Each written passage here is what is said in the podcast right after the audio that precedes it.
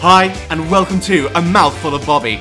That's right, it's your bite sized breakfast audio companion personal pod drop with me, Bobby Zamboni. Hey, your friends, welcome to A Mouthful of Bobby, where I melt in your mouth, not in your hand. on today's show, we'll be welcoming the morning with some great tips on recycling your batteries and ways to bypass security at your local sewage treatment plants. but first, let's go to the weather for today. Can we get the jingle? Weather, spelled The W-H-E. Weather Report. Okay, today we'll be looking to see whether or not the listener will get anything meaningful done today. And with me for the weather forecast is our motivation consultant, Scott Abona. Thanks for joining me, Scott. Thanks for having me, Bobby. So, what's your opinion on whether or not we'll see any sort of productive activity from the person currently listening to the show? Well, it's not looking good, Bobby. At first, we were all pretty optimistic as they specifically set themselves several tasks to get done today. But our last update showed their motivation was flagging and they're considering postponing their tasks until tomorrow. Mm, I see. And c- correct me if I'm wrong, but isn't this behaviour we've seen before? That's right, Bobby. Conditions were perfect for this specific listener to actually do some household tasks that they've been meaning to get done for a while. But our sources say they're just not feeling it at the moment. Hmm, right. And uh, what effect will hearing this report on their procrastination have on the listener? What effect? Uh, well, will being called out like this motivate them to have a productive day? Well, quite the opposite, Bobby. In the best case scenario, this outside description of their lack of activity will make them feel validated, Validate, right. And, and, and, and, and, and, and in worst case scenario? resentful. like it's our fault they're lazy. What a fucking loser. Well, that's the weather report. Thanks so much, Scott. Thank you, Bobby. Weather, spelled W-H-E. The Weather Report. Thanks for tuning into A Mouthful of Bobby. Don't forget to chew. Okay, you bastards. Do you find yourself with just far too many AAA batteries used up, clogging up all those drawers in the household? well, me too. But here's the top 5 ways you can recycle those damn batteries. Number 1. Put them in a sock and swing them around your head like a madman. I tell you, I do this every Sunday, gets rid of all the stress, and it's better than yoga, especially when you hit a bitch. Number two, eat them to absorb any residual power they might still have in them.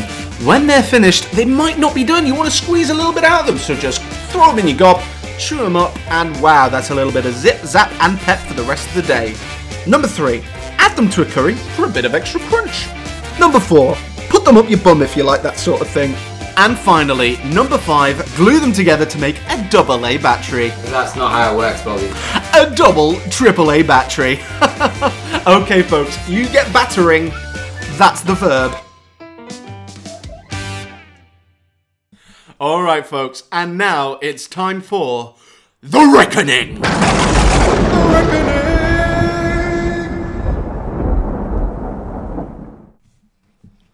Cartoon dogs. What do you reckon? I like them. Gotten away with too much for too long. Okay, thanks, guys. That was The Reckoning. Cheers.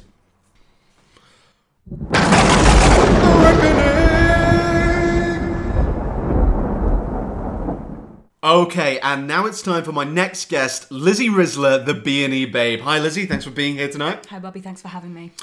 Just for the benefit of any first-time listeners, Lizzie, could you give a brief description of what the B&E babe is all about? Like, Yeah, so basically, I'm Lizzie Risler. I'm the Beanie Babe. Mm. No stronghold too tough. No safe too hard to crack. I'm kind of like Catwoman without any superpowers.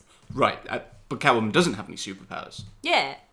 Okay, so uh, correct me if I'm wrong, but from what I've heard, you had a pretty busy evening last night. Is that Uh, right? Absolutely classic Tuesday night for Lizzie. So I finished watching my Robot Wars. You Yes. know, the quarterfinals were coming up to it. It's very riveting stuff. That's a joke. Stay on board. okay.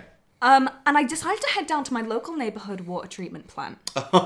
we all had one. Yeah, exactly. Uh, Yeah. And what I really wanted to do was to infiltrate it. I Mm, wanted this- Infiltrate it, really? I was I was sort of in the mindset of embarking on a single woman mission. Of Right. Apollo 69, you know I what see. I mean. And this is where the B and E comes into play because, of course, B and E stands for uh, Bacon and eggs, yes. yes.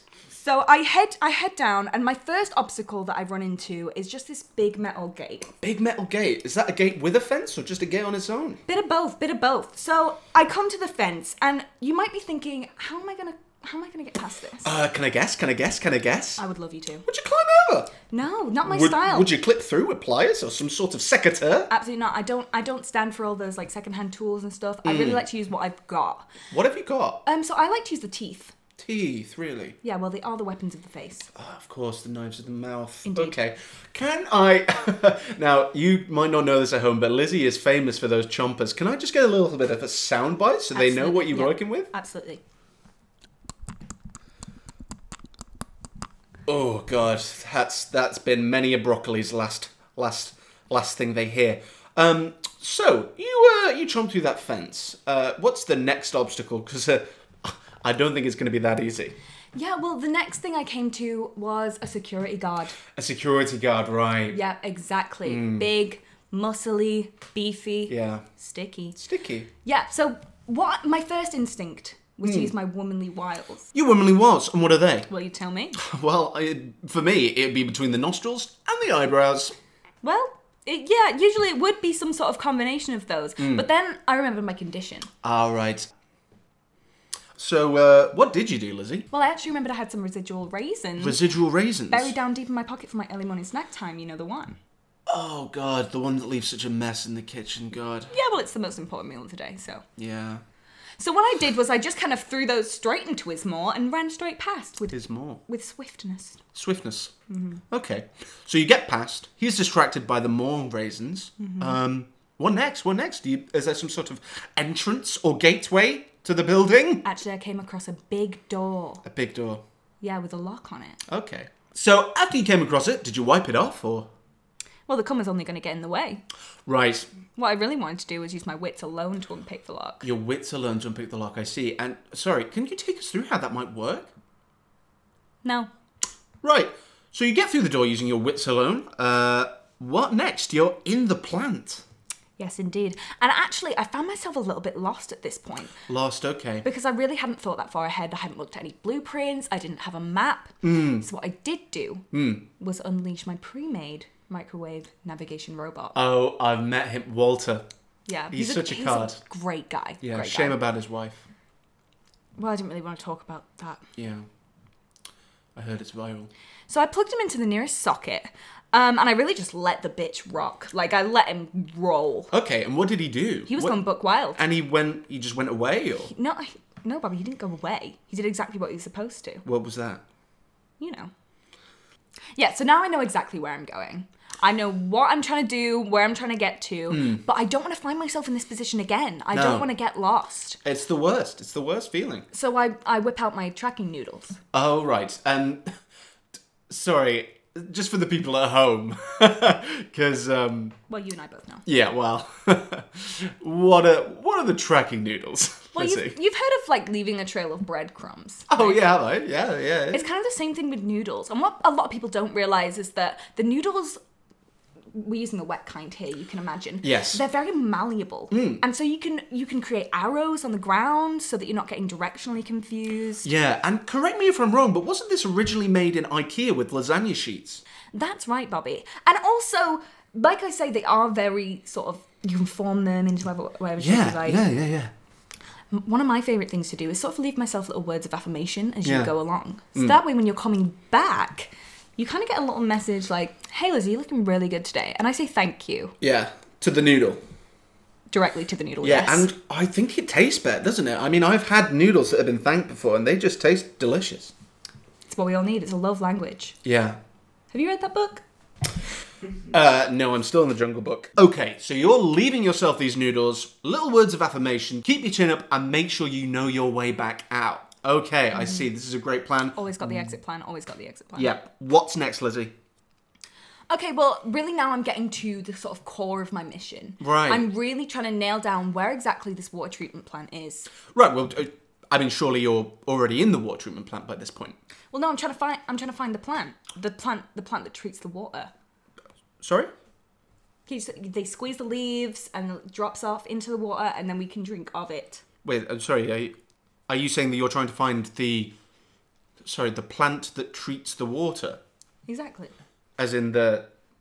I'm sorry. You you, you look very confused. I Well, I, that's because I am Lizzie. I, I, you know, the water treatment plant It's the name of the building. There's no plant that treats the water. Oh my god, they got to you too. Ah, Okay, um, I think it's time to wrap this up. Uh, thank you so much, Lizzie, for coming onto the program. And if anybody at home needs to get into their water treatment plan, uh, you just give this lady a buzz, okay? Any uh, last words for our listeners at home, Lizzie? Stay woke, honkies. Okay, thank you, Lizzie. Um, thanks. Okay, folks, that's it for today's mouthful. We really hope you enjoyed the show, and if you did, why don't you send it to a friend?